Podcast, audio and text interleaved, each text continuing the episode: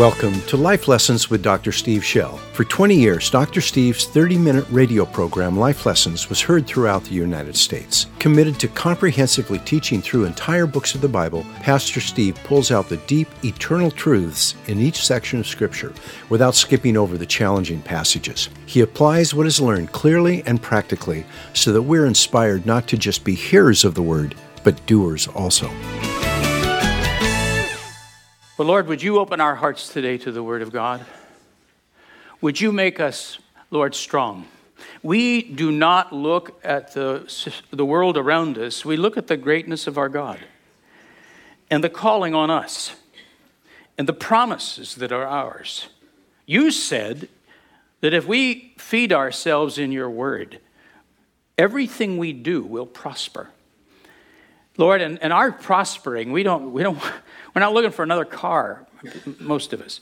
We we are looking, Lord, for spiritual prosperity, that we will see our lives mean something and matter and touch others, that we will grow in Christ ourselves, that you will use us powerfully. I ask you to disciple us today through your word. I ask you to disciple me. And I ask, Lord, I grace me to speak your word and let us see you. We love you, Jesus. You are our Lord and our Master, and we love you with all our hearts. And may, may your word, may you speak to us and train us today. In Jesus' name, amen. Amen. We are in John ten. We're going to talk about how to hear God and how to depend on his power. In other words, how to step out. We start praying. He says, you do this. This is the next step in bringing in the harvest. Here we go. John ten. I guess I'll just tell you where we are in the story a little bit. We are at December. By the spring of this year, at Passover, Jesus will be crucified. So it's this last portion. He is walking in the in the temple area, uh, in what's called the Portico of Solomon. And there was a great covered, actually three-story structure uh, that covered the uh, south end of the Temple Mount, a portion of it. Temple Mount itself is thirty-two acres, thirty-six acres. It's a huge area. Those flat stones are all still there, same stones. And I, when we can go up on the Temple Mount, when we go to Israel, and we do if we can, it's kind of a political issue, um, we go, and I, I, I'd like to go over that area a little bit and just sort of say, so where did he walk? You know, because he did. On one of those, you know, and some of those. And so he was walking in the shelter of this great covered portico. And uh, John says it was winter, and he probably is telling us it was raining uh, or it was uh, uh, snowing even possibly. Some sorts, you've got the cold of winter. He's walking in there, and some of the Sanhedrin, some of the highest court of Israel's judges came and they surrounded him in a circle. This is very intimidating. This is not a happy moment. This is not a friendly moment. This is an ugly moment. They surround him, and they begin to badger him. And they begin to say to him, uh, so when are you going to, and, and the, the language, the literal language is, lift up our soul in worship. When are you going to lift, give us the joy of where we'll be worshiping God because you will announce that you're the Messiah. Oh, we are so waiting for you to do that, O Messiah. Say you're the Messiah. They want him to speak the word Messiah. They want him to call himself that technical term because it has all kinds of political ramifications. If he says it, you're going to have the, the Romans and everybody else uh, involved. It's a political thing. So it's just an, an, a nasty moment. And Jesus responds to them and he says to them, he says, I've told you. And he says, and my works have told you. And he says, but you don't believe. And he says, you don't believe because you're not my sheep. He said, my sheep hear my voice, and they they follow me. And then he makes these wonderful statements. And he says, and no one will take them out of my hand. And, and, and he's he's I, I think he's telling them, you're going to kill me. You know that, and I know that. But you will not get my people. You cannot stop what I've started. And they couldn't either, could they? I mean, look at look look at look at uh, look at the church. I mean, they crucified him. He resurrects. That he's, he's really hard to kill, and, and back he comes. And you know, on the first day of Pentecost, you got three thousand, and the thing just kept growing exponentially. Uh, estimates are within three years or so, you had a hundred thousand believers in, in Jerusalem. When he says, you can't, they're mine and you can't get them.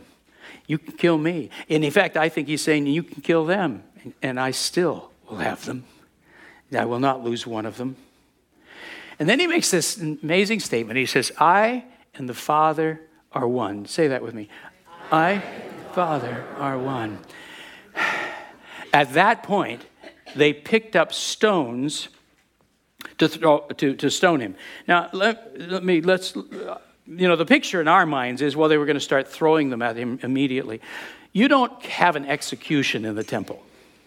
You get, you get them out. Uh, so no, they weren't going to stone him right there.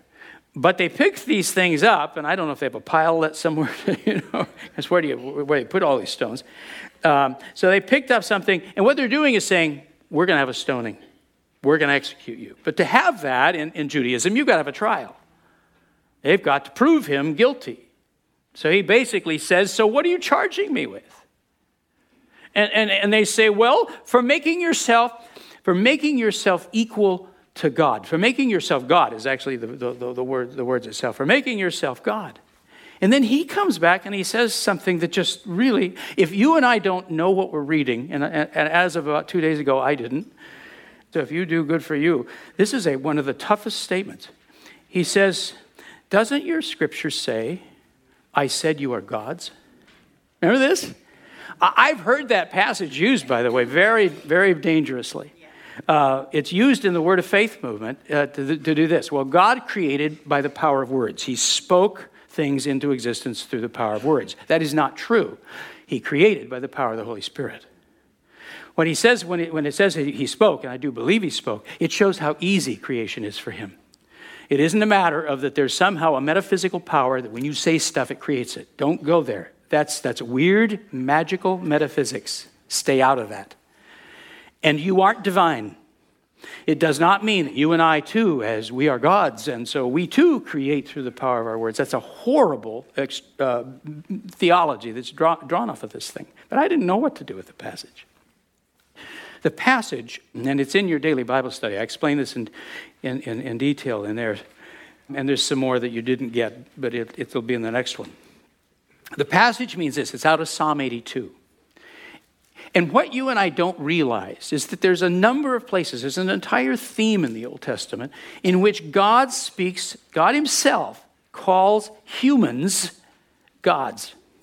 It started at the burning bush with, with, with uh, Moses.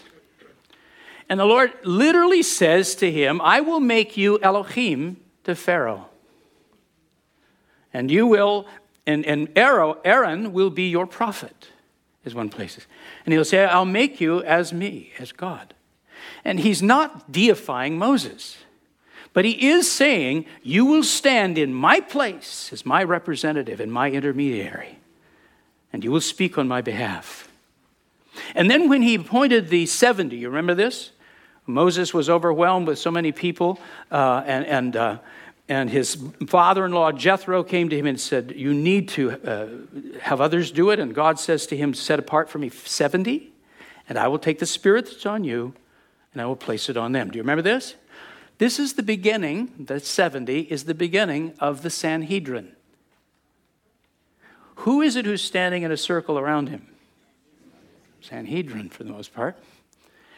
So the the, the, the judges of Israel. So in Psalm eighty-two... the Lord says to the judges of Israel, I have made, I have called you gods. And yet he goes on to say, you have, you have, you have, you have violated my people. It's a, it's a judgment. They know, the people standing there listening to him know that passage. I didn't know that passage, and you didn't either, for the most part, because the English translators are uncomfortable with what I just said. I am too. And so they translated it out. And so when you go to many of those passages, you won't see what I just said. You have to go to the Hebrew, which I did this week. And I read it in the Hebrew, and there it is. Elohim, Elohim, Elohim. And I thought, my goodness. Jesus knew that. They knew that.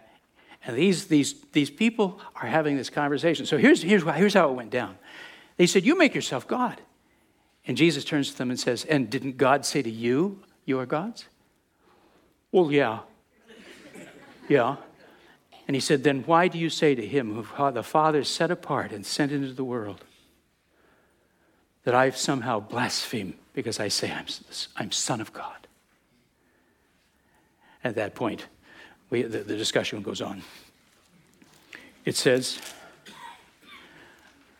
he, he challenged them. He said, if I do not do the works of my Father, do not believe me. But if I do them, though you do not believe me, believe the works, that you may know and understand that the Father is in me and I in the Father. And they were seeking again to seize him, and he eluded their grasp. Let's for, reflect for a moment on our walk with God. When was the last time that you and I did something because we felt God told us to do it? And then he showed up and did some sort of miracle, or we would have failed. Now, just stop for a second. When was the last time you did something because you felt God told you to do it, and if he hadn't shown up with his power in some way, you would have been toast? You had to have him help you. How many can remember such a moment? Raise your hands. Raise them high. Yeah.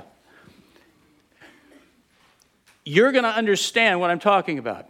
If you do, if you if you say, I can't remember ever doing something like that, this is going to be a little bit difficult to understand, but bear with it, because you can do this. A lot of us have this thinking in our minds that there are some people who are highly spiritual, and, and they can do these kinds of things. And then there's me, and I'm just sort of, well, I'm just me, and I just can't do that. It's not true. You, every one of us in this room, have been created in God's image, correct? Yes. And that means, if it means anything, that you are essentially spiritual. You are, if, if if you were to die right now, your body falls to the ground, but the conscious person that I'm talking to right now, who's listening to my voice, you are awake, alert. It takes you a minute or two to realize, whoops, look what just happened to me. And, and you go to be with the Lord. Do you understand? You don't disappear. Your conscious mind doesn't stop. You are spirit. You can't kill spirit. You can't stop spirit. You are forever. From now till forever, you exist. That's the good news, and that's also the warning, isn't it? We long to be with God. We long to be with God forever. That's what this is all about. That's why Jesus came for us. So you can move in the Spirit. You can hear in the Spirit. You do hear in the Spirit. You may not even know you hear in the Spirit, but you do. So it isn't a matter of somehow becoming something you're not, but of recognizing how God has made you.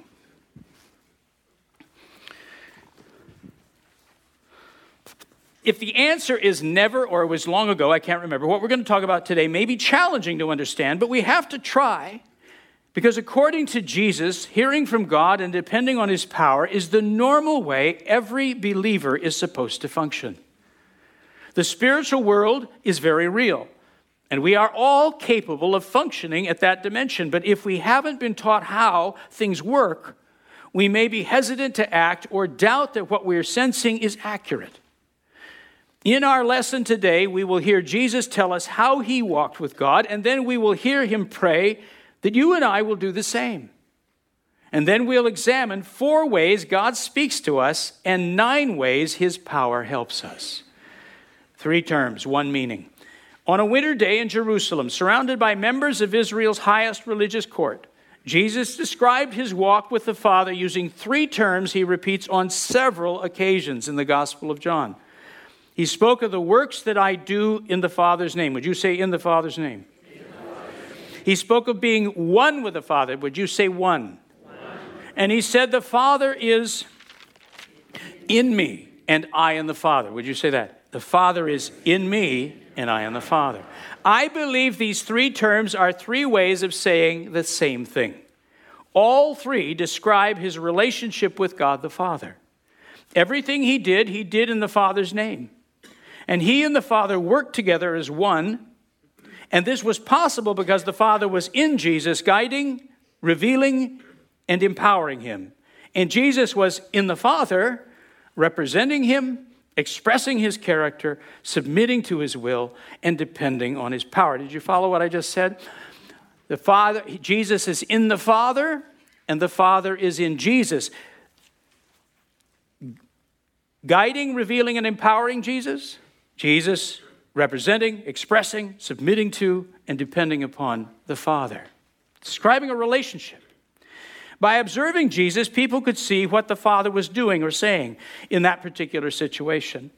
Like a glove over a hand, he perfectly expressed the Father's will. The Son submitted to and obeyed the Father's guidance so completely that to see one was to see the other. To be one in this case did not mean the Father and Son were identical persons.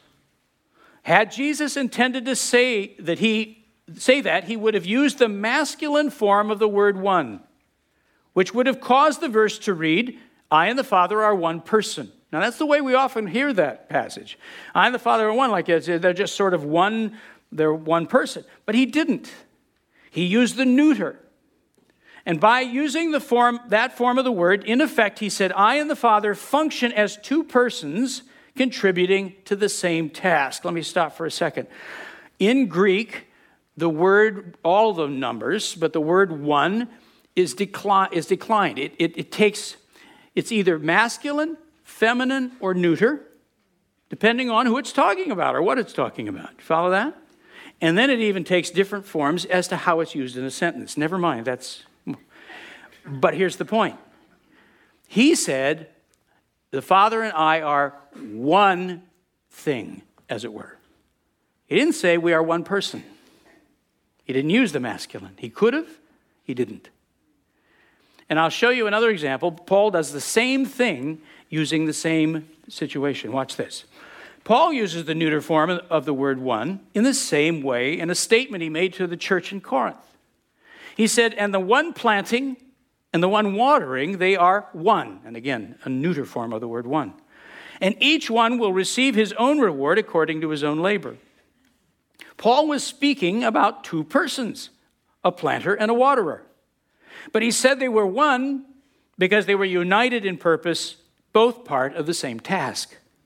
Whenever Jesus described his relationship with the Father, he always put the Father in the role of the initiator. The Father starts everything, and it is by his power that all things are accomplished. Jesus described himself in their relationship as the responder, the one who carried out the Father's wishes and drew upon his power to perform the works that he did. At the same time, Jesus repeatedly affirmed that he was God's divine Son who existed in heaven before becoming a man.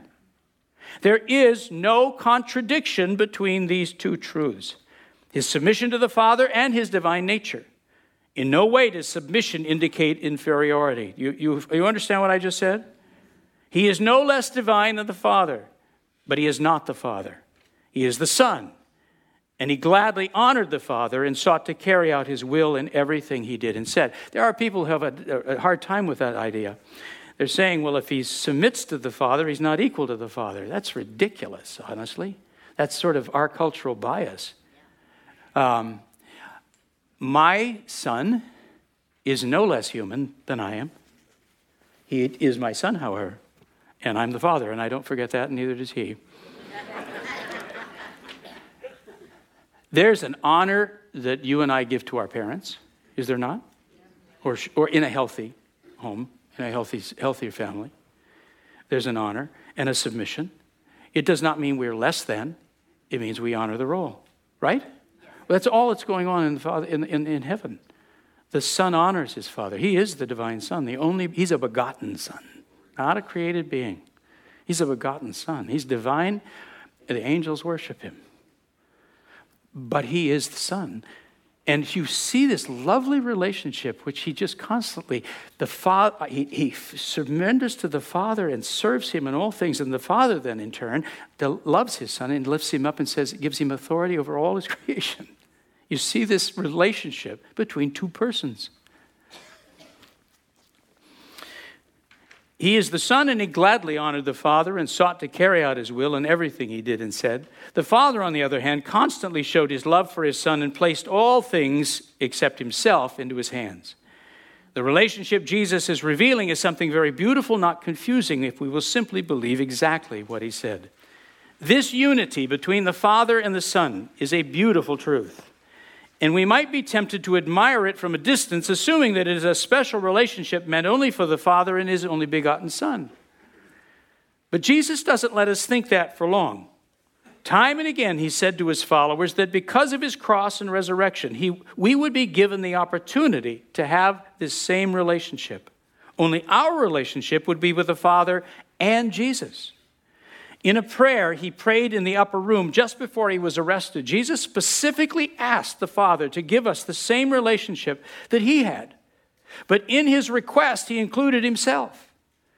Now our relationship would be with the Father and Jesus. Listen, why don't you read this with me? I am no longer in the world, and yet they themselves are in the world, and I come to you. Holy Father, keep them in your name, the name which you have given me, that they may be one, even as we are. He asks the Father to keep us in his name. Everything Jesus did, he said he did in the Father's name. He says, Father, I pray they do it too. I pray that they also will be in your name. Let's read this next uh, quote. I do not ask on behalf of these, eleven, those are the eleven disciples in the upper room alone, but for those also who believe in me through their word, that they may all be one, even as you, Father, are in me and I in you, that they may also be in us, so that the world may believe that you sent me. The glory which you have given me, the Holy Spirit, I have given to them, that they may be one, just as we are one. I in them, and you in me, that they may be perfected in unity. Do you hear those language? He'd used three terms with those with those uh, leaders uh, that were surrounding him there. He's, he spoke of being one, did he not? He spoke of being he he he he spoke of being doing in the Father's name, and he said the phrase, "I'm in the Father, and the Father's in me." And then he says, "Father, I pray that my people, everyone who comes to faith in me through these these apostles of mine." I pray that the same thing be true for them. I pray that they be one, even as you and I, Father, are one. I always took that to mean that we'd get along. He's sort of praying, I wish my people would be nice to each other and like each other. And if they would, everybody would believe in me. I don't think that's what it means primarily. I think what it means is he wants you and I to be functioning in complete submission to him and to the Father, that we are to be moving as he leads us. We are to be the hand, we are to be the glove, as it were, over the hand. We're to be responding and listening to him and, and, and, and acting on what he tells us to do, just as he did with the Father. We're to be in the same relationship. In this prayer, Jesus used the same three terms he used in his dialogue with the religious leaders that we just read. He prayed that we would remain in the Father's name, that we would be one, and that we would be in the Father and the Son, just as he had been in the Father. In other words, he prayed that you and I would have a relationship with God exactly like the one he had. But for his prayer to be answered, you and I have to learn two basic spiritual skills. First, we have to learn how to communi- how God communicates with us. For us to walk with God like Jesus walked, we have to be able to recognize his guidance. And second, we have to learn how to let the power of the Holy Spirit work in and through us. He's calling us to live in the realm of miracles. But it all starts with hearing from God. So let's ask, how does God communicate with us? I was in a, a meeting with the, the, the, the leaders of the Wednesday night prayer ministry. We have a, a healing and deliverance ministry every Wednesday night in the chapel. We usually have twenty or thirty people that will come for healing of some kind or deliverance. And um, we were talking about hearing from God and moving in the Spirit and all of that. And one of, the, one of them said, you know, this is normal Christianity. Everybody should be doing this. And it's absolutely true, isn't it? It is normal Christianity. And and yet it, it it's it's something that we're, we we often kind of, uh, we, we know it's there, but we don't quite know how to approach it. I'm going to give you a primer. I'm, we're going to go right over the basics again, because I believe that what God wants to do will have everything to do with you and me hearing what he tells us to do. And then doing it. Sounds simple, doesn't it? You start praying for a family. You start praying for a job situation. You start praying for your school. You start praying for your children.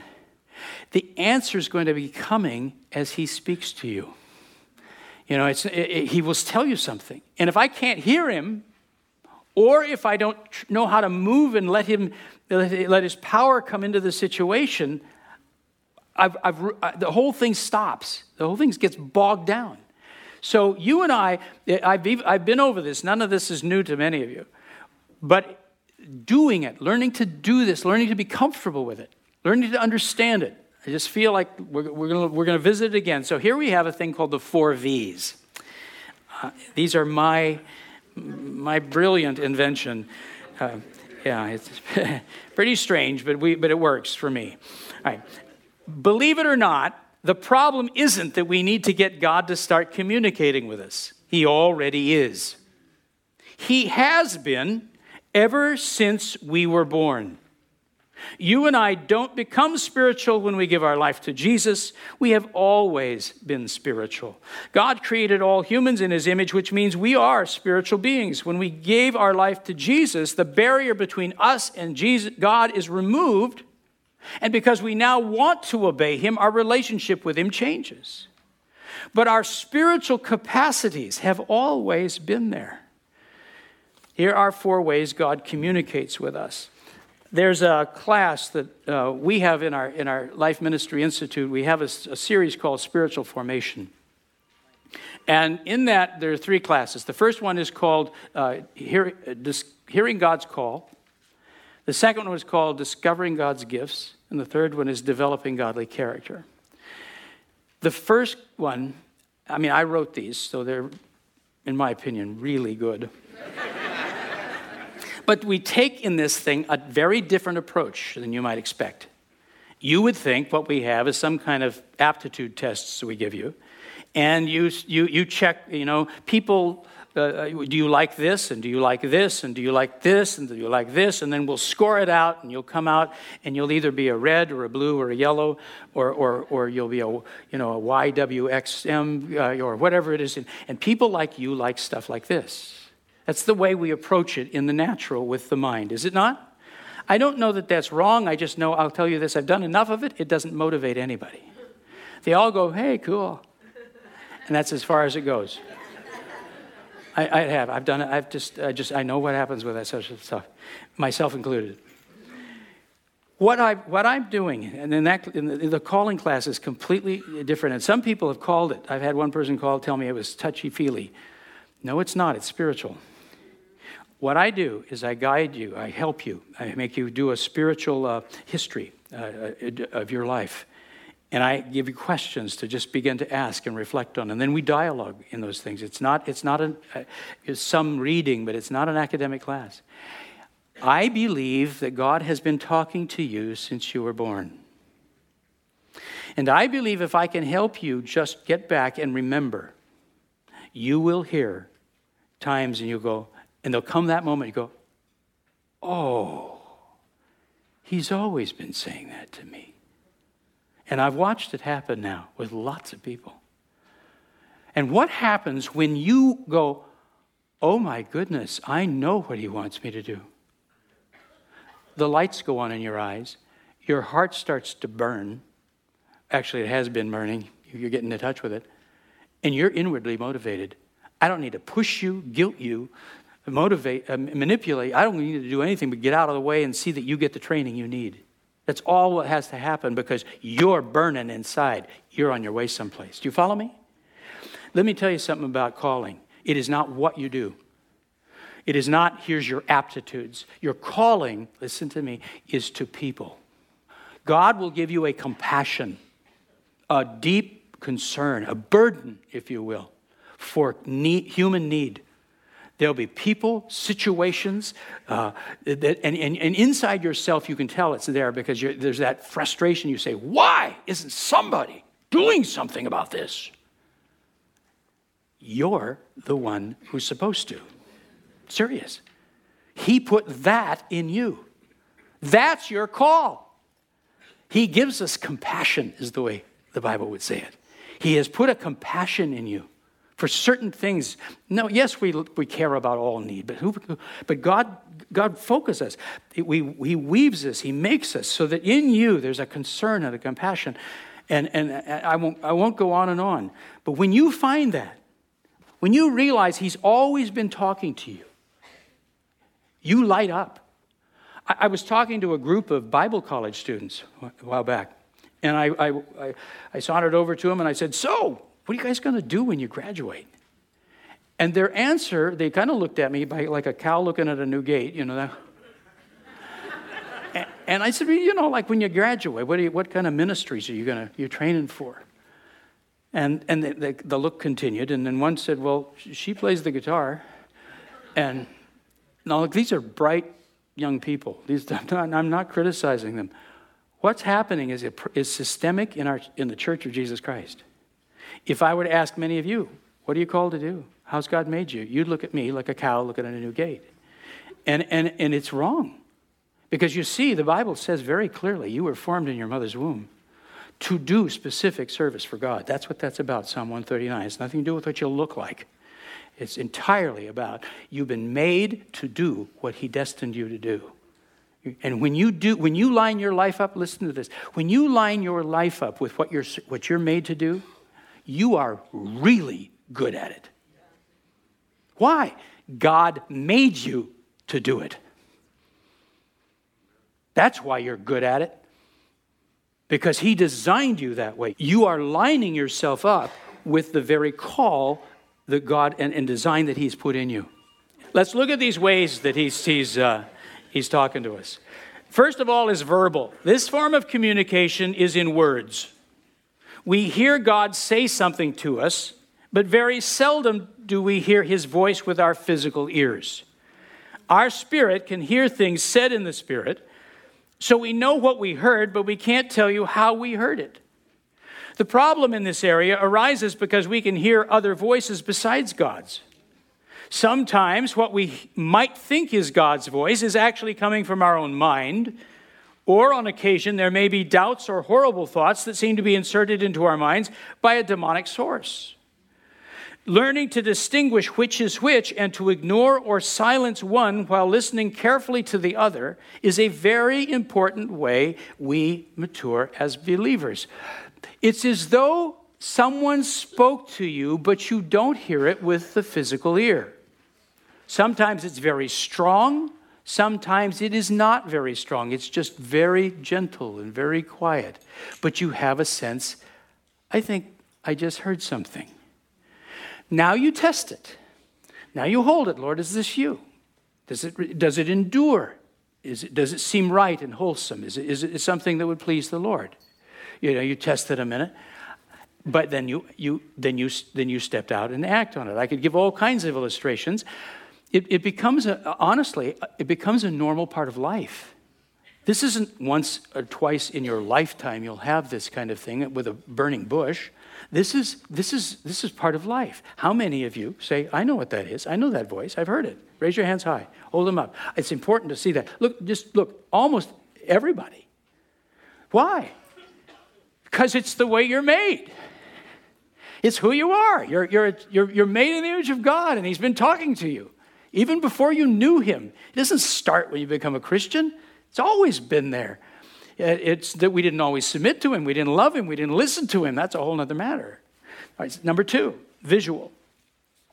This form of communication is in pictures, which we see in our mind or dream in our dreams. And we might become aware that we are watching ourselves do something in a visual image, much like a daydream. Sometimes we may see the same image more than once. But those images, just like words, must be tested to see if God is truly the source. Again, there may be a self there may be self-generated images or ones that may have been placed in our minds by, by the enemy. And on occasion, God might show a picture that contains a symbol, such as a tree or a rainstorm or darkness, or, or you might see color, uh, animals, or the glory of the Holy Spirit that we do not understand when we first receive it. We must prayerfully seek God for the interpretation or seek help from others. This is how I have learned to, to, to function.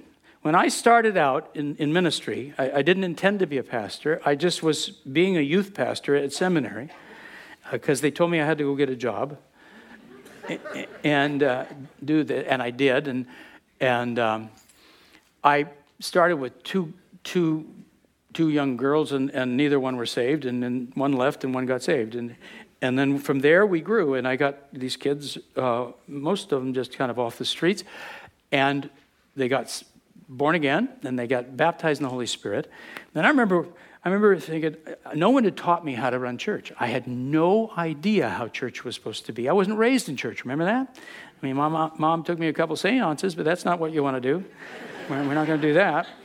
Uh, so I don't know church. So I, little did I know, all I did is I took the Bible and said, it's got to be in here somewhere. What are you supposed to do when you have church? Uh, I, the place I found it was in uh, First Corinthians chapter eleven, verses fourteen, which that'll turn you into Pentecostal, if anything will. And um, so I remember sitting with, a, with oh, probably ten or fifteen young people, and we're sitting there, and, and I had led worship, and I said, all right, now we're gonna we're gonna do what it says here in, in Corinthians chapter twelve. He says he just gives the Holy Spirit, and, and he gives to one this gift, and one to this gift, one to this gift, so... All right, everybody, just wait on God and then do what he says. All right, everybody, here we go. We're, we're waiting on God, and just whatever comes, you go ahead. Are you there?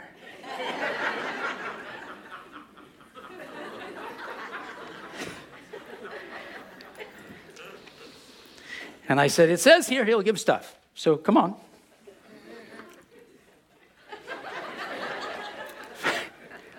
I'm not really making this up. I'm just remembering. And I, so I said, Lord, what do I do? And I saw myself. I, I learned. I, I'd still do this. This is how I. This, this is how I function. I said, Lord, what do I do? And I saw myself. Ask each one. So, so I started right over here to my left, and I said, all right, God says He's given stuff, so He is. What are you hearing? And and one by one. Every one of those young people shared what God had given them. It was profound. It was incredible. Not one didn't have something that was just wow. But they were all intimidated, and we didn't know how to do it. I saw it. And I have been living on that ever since. Today, if I minister to you, I don't. If, you, if, I, if you, I get, I'm not going to come with a. I don't have a, a ministry plan. I don't have a style. It's like, okay, God, here we are. There, we, there, there, this person is. Would you show us what to do? And He will. And I see it. Just this sort of gentle impression. I can see the thing. I test it a minute.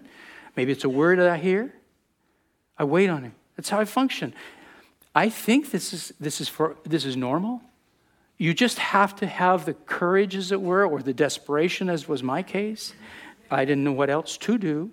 That just pushed me out of my zone, that fear, until I learned to say, okay, if I'm careful with this, it works. You know, you might think, well, I'll make mistakes. What if I do make mistakes? Well, what if you do? Then you apologize and said, I made a mistake. Oops. And then you move on. This is the only way we learn. And may I say this?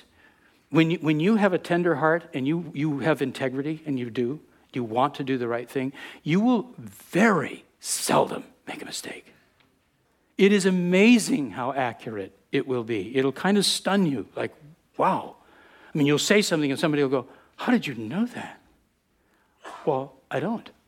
I don't know. I just, and you realize we are working together, God, aren't we? You are in me and I am in you. We're, we're one. We're, we're partners in this. We're working together in this. I needed another V. And so I call this visceral. If you aren't a biology student, that means you're the viscera are the organs in your body cavity. Seat of emotions, never mind. This form of communication is in feelings. There are times the Holy Spirit touches our emotions to tell us something. For no apparent reason, we might feel alarm and realize we are in danger. Or a great peace or boldness might sweep over us during a great trial. In some of our weakest and darkest moments, we may suddenly be immersed in his love. We may start to grieve while talking to someone or feel joy. Just like words or pictures, emotions can have human or demonic sources. So they too need to be tested. But some of them are sent by God. He's trying to tell us something. You're, you're, you're driving someplace or you're, you're there and all of a sudden you feel alarm. This isn't safe. I don't know why. Nothing in the natural that I've seen, nothing I've, nothing's, no, there's no reason I should feel this. I do feel this. You know, we need to get out of here. Or you're in a situation, everything looks really dangerous, but you have this deep peace, a sense, no, we're fine. We'll be all right. How many know what I'm talking about? That is the Holy Spirit, and it is real, and it, God is talking to you. You might be talking to someone, and you feel this deep grief over them. You, you know, you don't know why you feel it, but there's just this deep grief. You can sense the heart of God, the sadness of God. Something's terrible going on here. Those are, those are part of the way the Holy Spirit communicates. See, when I'm asking these questions, you're, all your hands are going up. You're doing this. What I'm saying today is it's normal. This is right. This is how we function. You're not, you're not strange. You're not emotional. You're not one of those, though you are. Hallelujah. So am I. This is normal Christianity. It's what he was praying. The, Jesus prayed to the Father, I pray they do this, that they be with us. And we, they function just as you and I, Father, have functioned. Number four, again, I needed a V. Versatile, the verses of the Bible. This form of communication is produced by the Holy Spirit, bringing to mind certain statements from the Bible. It is one of God's most common and effective forms of communication. In the midst of a trial, when we are feeling overwhelmed, suddenly a promise from Scripture bursts into our thoughts, though we weren't thinking about Scripture at all. Or a verse that warns us not to do what we're about to do shouts at us and commands us to stop. In a lonely moment, we remember Jesus' promise that we will, he will never leave us. In a desperate moment, we remember his pledge to protect us. This is also one of the most accurate forms of spiritual communication, because unless we are tr- twisting the intended meaning of a verse, and that does happen, we can be certain that the statement is accurate because it is from God's Word. One of the best ways to learn to prophesy is to begin to simply read the Scripture a lot and start memorizing Scripture. And then when you're ministering to somebody, let that Scripture come to mind. If, you, if you're ta- not taking it and somehow doing something with it, and you're not going to do that, when you bring that word, it's accurate. It's from the Word. These are clear promises of God. You've got to be careful you don't take that thing and use it in a, in a way that God doesn't want it used. That's another matter. But the whole thing is he, he, he, he speaks this through us. There I am, worried, discouraged, and the Lord speaks to my heart and says, I am with you always, even unto the end of the age. I have never left you. I will never forsake you.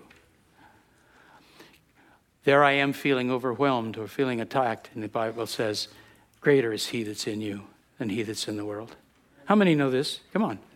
Look at this. This is this is the Holy Spirit. It is normal. This is his, this is how he speaks to us. Now let's look at the power. The gifts of the Spirit. Knowing what God wants to do in a particular situation is not enough. We must be able to draw on his divine power to help us, or we will fail. In a letter to the Corinthian church, Paul listed nine ways in which God helps us.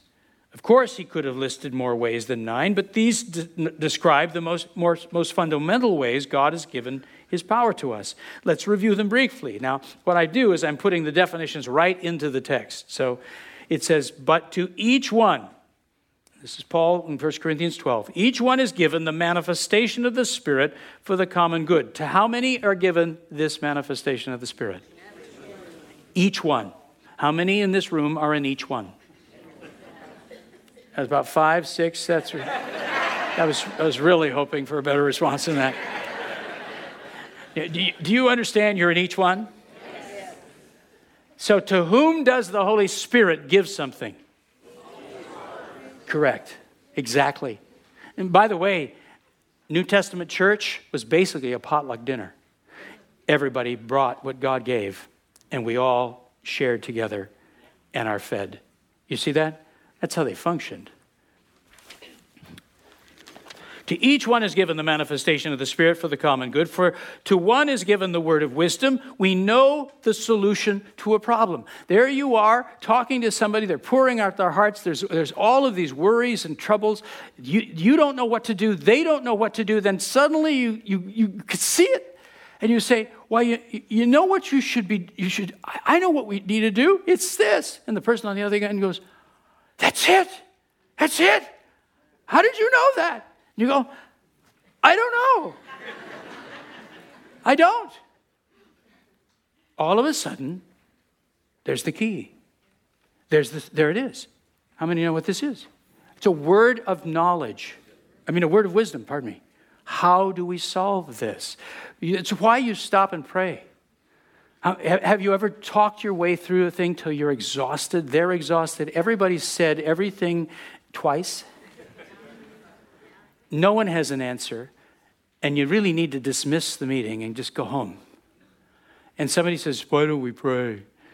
And you go, oh, God, help us. We don't know what to do.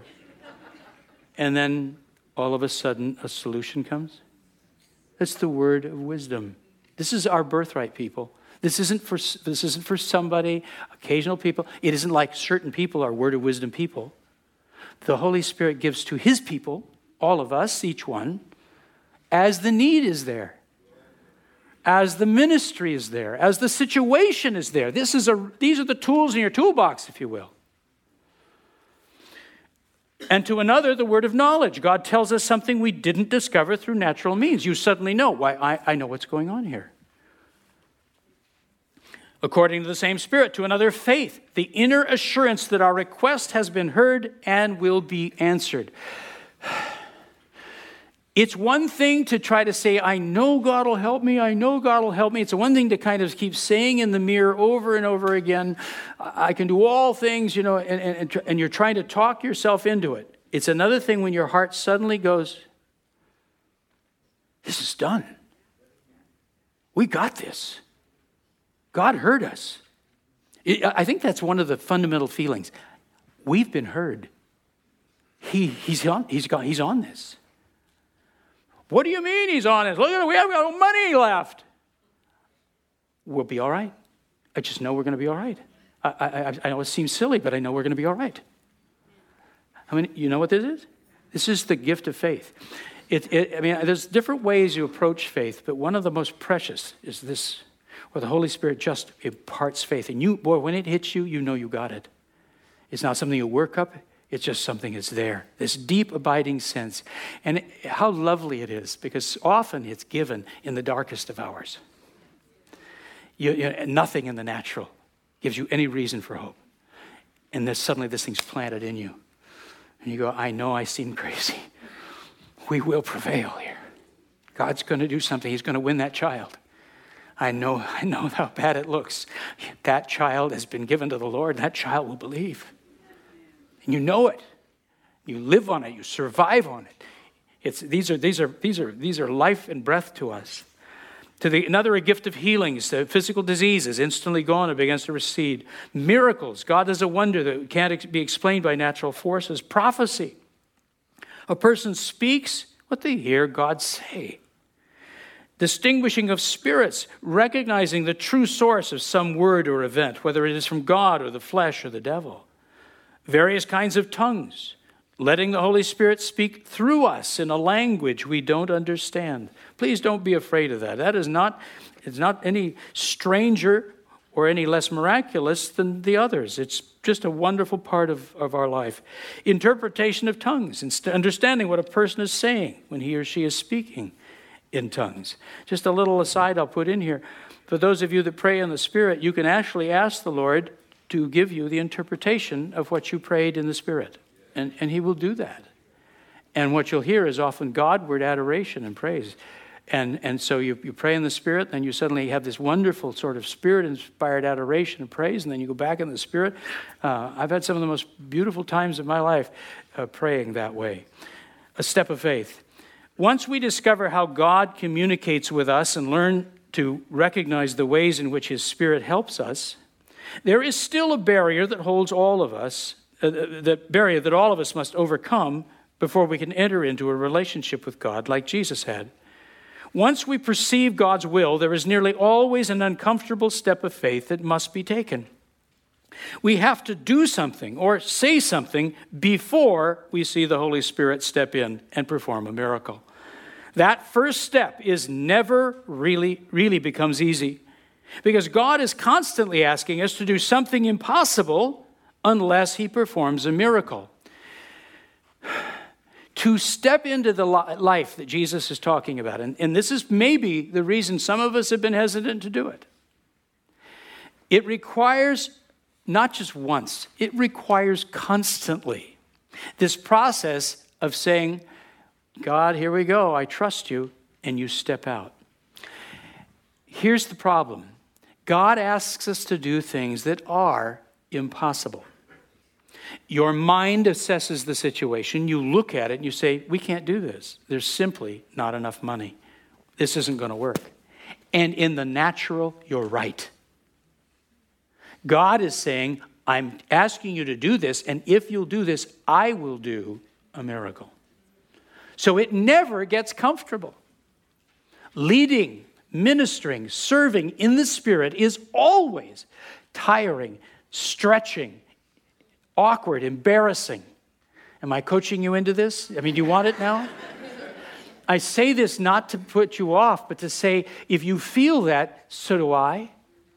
I still do. I still do. It's still like, oh, God.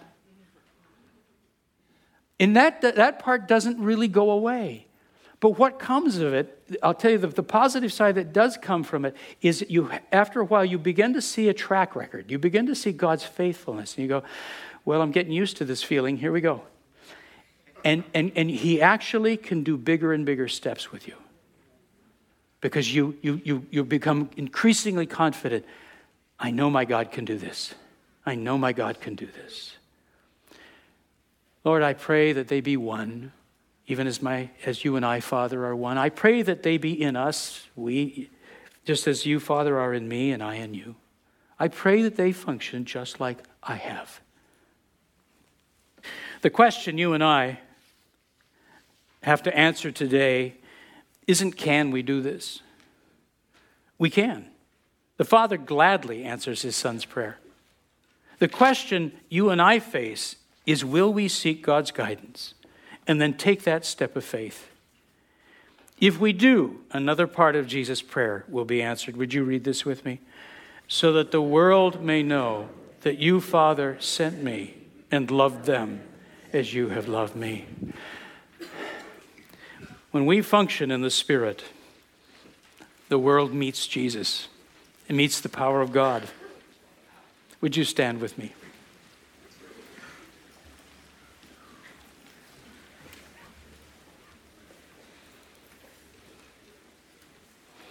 So we've asked, Lord, would you do a wonder in this year? Would you do something in our family? Would you do something in where we work? Would you change something in our marriage? Would you do something with our children, with our parents? Would you do a wonder, O God? And then we feel we've heard from the Lord that this is a year in which he does, he, he commits to himself. And he says, I'm going to have you come with a, uh, your arms full of a sheaf and a shout of joy. Well, how's that going to happen? Well, we're going to start praying more. We're going to structure it into our lives. We're going to find ways in which we're interceding and praying with authority in the Lord's name. The more we pray, the more he talks. And so he talks to those who surrender to him and call on him. And he says, now here, son, here, daughter, here's what I want you to do. Do this. And you'll have that step of faith, that uncomfortable, oh boy. I will tell you, test it, listen, And if the Lord holds that thought there, do it. If you're wrong, apologize. Just say, I did it. Oops, thought it was God. I will tell you, I'll bet you dollars to donuts you won't make a mistake. It's a very spirit you don't usually.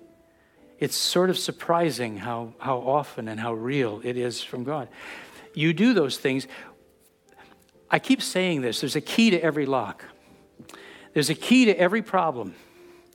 Your family, your finances, your addiction, your you name it. There's a, and you say, I, I've tried, I've knocked on everything, we've tried everything, we know, nothing's working. I'm telling you, there is a key to that lock.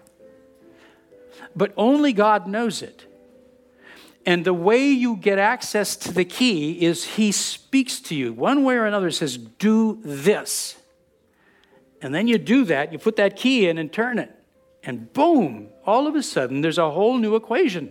Everything's changed. Only he knows that, and he does it as we pray, as the spiritual realm is sort of changed. He talks to you, guides you, calls on you to take a step of faith. You do what you're told, and the entire situation changes. This is New Testament Christianity. It's how the New Testament church functioned. It's how we are. We are sons and daughters of that church. Amen? Jesus Christ is our Lord and our model, our teacher and our rabbi. And he says, this is how I function. It's how I want you to function. You can. You can do it beautifully. You can, you can open locks, frankly, none of us can open. You're placed in situations, placed in areas of need where none of us can reach that except you. And God says he's going to do a great work. I believe him. Do you believe him? Yes. I do too. Not in the natural. I believe him in the spirit because I think he said that. Our Father, we stand before you as your sons and daughters. We love you dearly. You have given us a great promise. We do not look with natural eyes at our situation. We say that there is a God who can open every lock. There is a God who can move every wall. You can, you can do anything, Father. You are a great God, and you are committed to it. We open our ears to, and our hearts to listen to you. When you speak to us, we listen. We commit to you this year to pray more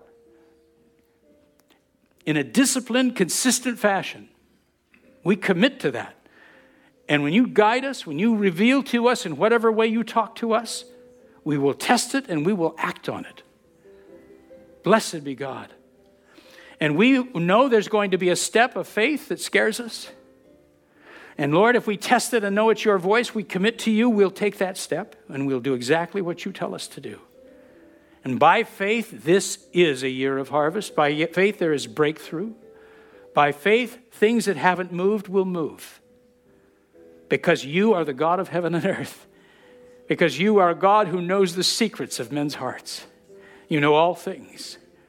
You can do anything. Nothing is impossible with you. We put away fear. We put away doubt. We put away discouragement. And we just bless you for the year. We're glad to be alive. We're glad to be with each other. We're glad to know you. Thank you, Lord, for a year of harvest. In Jesus' powerful name. If you agree with my prayer, would you say amen? Thanks for listening. If you like this podcast, please click the like button, subscribe, and share it with a friend. For more information, just head to our website, life lessons publishing dot com. That's life lessons publishing dot com. There you'll be able to order many of the books Pastor Steve has written.